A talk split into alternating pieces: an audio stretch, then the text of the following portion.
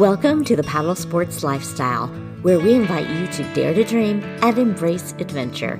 I'm your host, Kim Peek, and together with my friends, we'll help you discover new horizons and push the limits of what's possible. In season one, I'm gearing up for my biggest challenge yet the MR 340, a grueling 340 mile paddle race along the Missouri River. But before I embark on this epic journey, I'm going to need to learn everything about the world of paddling. Learn along with me so you can find your own epic adventure on the water. Welcome back to the Paddle Sports Lifestyle. A few days after my big shootout race, I went on a camping trip with Paddle KC. Christy, who is the founder of Paddle KC, planned out four days of paddling in the Ozarks that she called the Week of Rivers. Four separate days, four different rivers. It was amazing. I decided that this sounded like a lot of fun and I decided to go along because I thought it would be a good way to improve my technical skills, plus get several days in a row of having my butt in the boat for six or more hours. Plus, I would meet new friends and have a great time camping because I've only camped one other time before, and that was also on a Paddle KC trip. So I packed up my Jeep and headed down to southern Missouri for our big paddling adventure. We started out on the Current River and we had a fun first half to our first day. And I say first half because near the end of our paddle, we repeatedly came up on some motorboats. Now, the current river isn't very wide, so there's not a lot of room to maneuver, not a lot of room for powerboats to be flying past you. And the people in the boat seemed to really enjoy watching our kayaks struggle against their wakes. Their smug facial expressions had already made me angry, but it quickly got worse. One of our paddlers had her dog Daisy with her. Daisy did not like the powerboats, and she jumped off the kayak and started doggy paddling to shore. Of course, this happened right as another boat came speeding toward us. Fortunately, Daisy got to shore without being hit by the careless boater.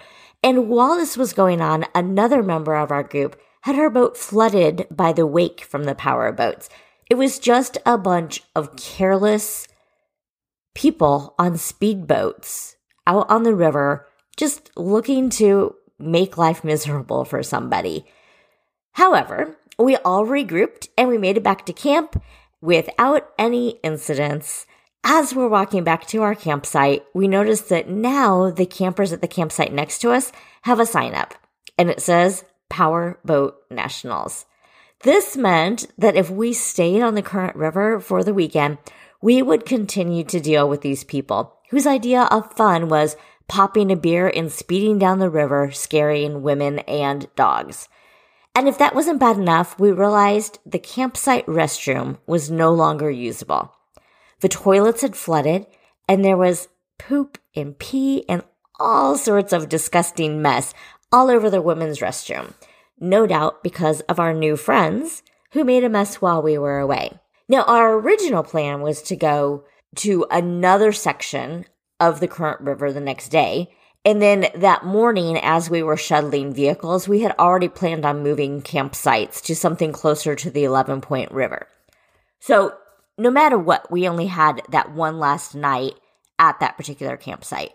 So to get away from our less than friendly fellow campers, we changed rivers a day early and we moved to the new campsite the next morning as planned.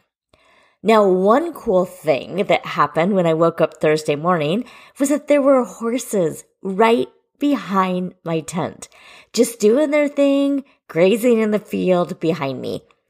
And as I mentioned, I'm new to camping. So this was just my second camping trip and I am starting to really love the little surprises like this. Like who would have expected horses behind my tent in the morning? I thought that was super cool. We also later in the trip discovered, I'm sure everybody else knew, but this is all new to me. I did not know that a raccoon could open a cooler. Raccoons opened a cooler and ate through a dry bag containing a whole bunch of breakfast burritos that one of our paddlers had brought for breakfast throughout the next couple of days. Anyway, so we move campsites, we go to a new river. Our experience on the 11 Point River was much better. We saw river otters, a waterfall, we paddled inside a cave, we saw some springs, and it was just beautiful. And both the 11 Point and the Current are beautiful, and I highly recommend them. If you are addicted to your technology, you should know that you will not have cell service. I think I had service for maybe 15 minutes total over the four days. And that was while we were shuttling cars back and forth so that we would have cars to transport our boats back to camp. So no cell service, which was kind of nice to be completely disconnected. I think this is only my second trip and I couldn't even tell you how many years where I traveled without my laptop just in case something happened. So I was completely disconnected and that was nice. A few other things happened on the 11 Point River that I thought were good reminders for our MR340 crew. Some of the things that happened as we were going along the 11 Point River, somebody suggested they wanted to slow down a little bit and make our trip just a slower, more leisurely pace. So everybody pulled off onto a sandbar and we decided to have a snack. Well, one of the women, as she opened up her hatch, discovered that her boat was full of water. And so it was really great that we ended up stopping because we discovered that her boat was full of water and we were able to fix it. So one of the guys got down, checked it out. We dried it off. Then they put duct tape all around the outside and then on the inside, somebody had super glue.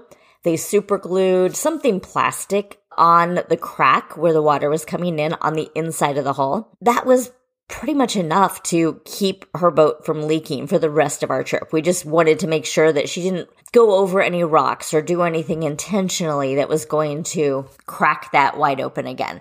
But duct tape and super glue, we MacGyvered the heck out of that boat. Also, while we were discussing that, it came up that a product called Gator Patch is also a good thing to carry. It's super flat and easy to carry. It would take up no weight and space in your boat. And then also something called Water Weld, which will patch a hole and your boat doesn't have to be dry for that. I think it says it takes 20 minutes to set.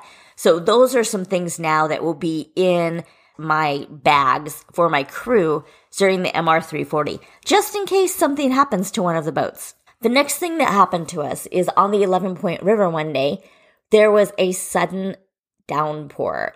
So at first it was sprinkling and we're all thinking, yeah, that's cool. We're in kayaks. We're in the water. No big deal. Then we heard the thunder. Then we saw the lightning. And anytime there's lightning, for safety reasons, you need to get off the water. So we got off the water. It is pouring buckets. We are just drenched.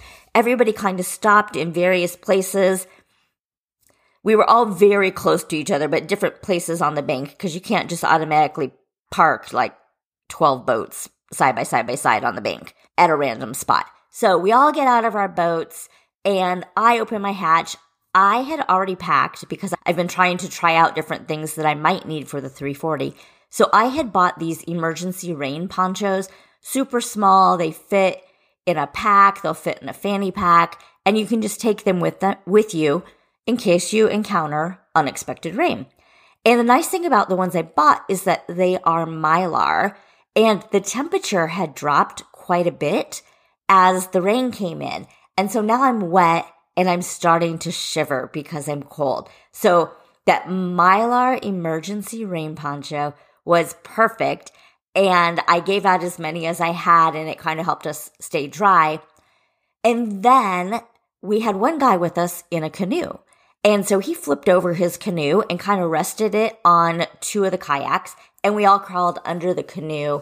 It was a, uh, I think you call it a skin on frame. So it was one that was not a metal canoe. It was made out of all things that were not metal. So we got under the canoe and used that as our shelter. And then we just started talking.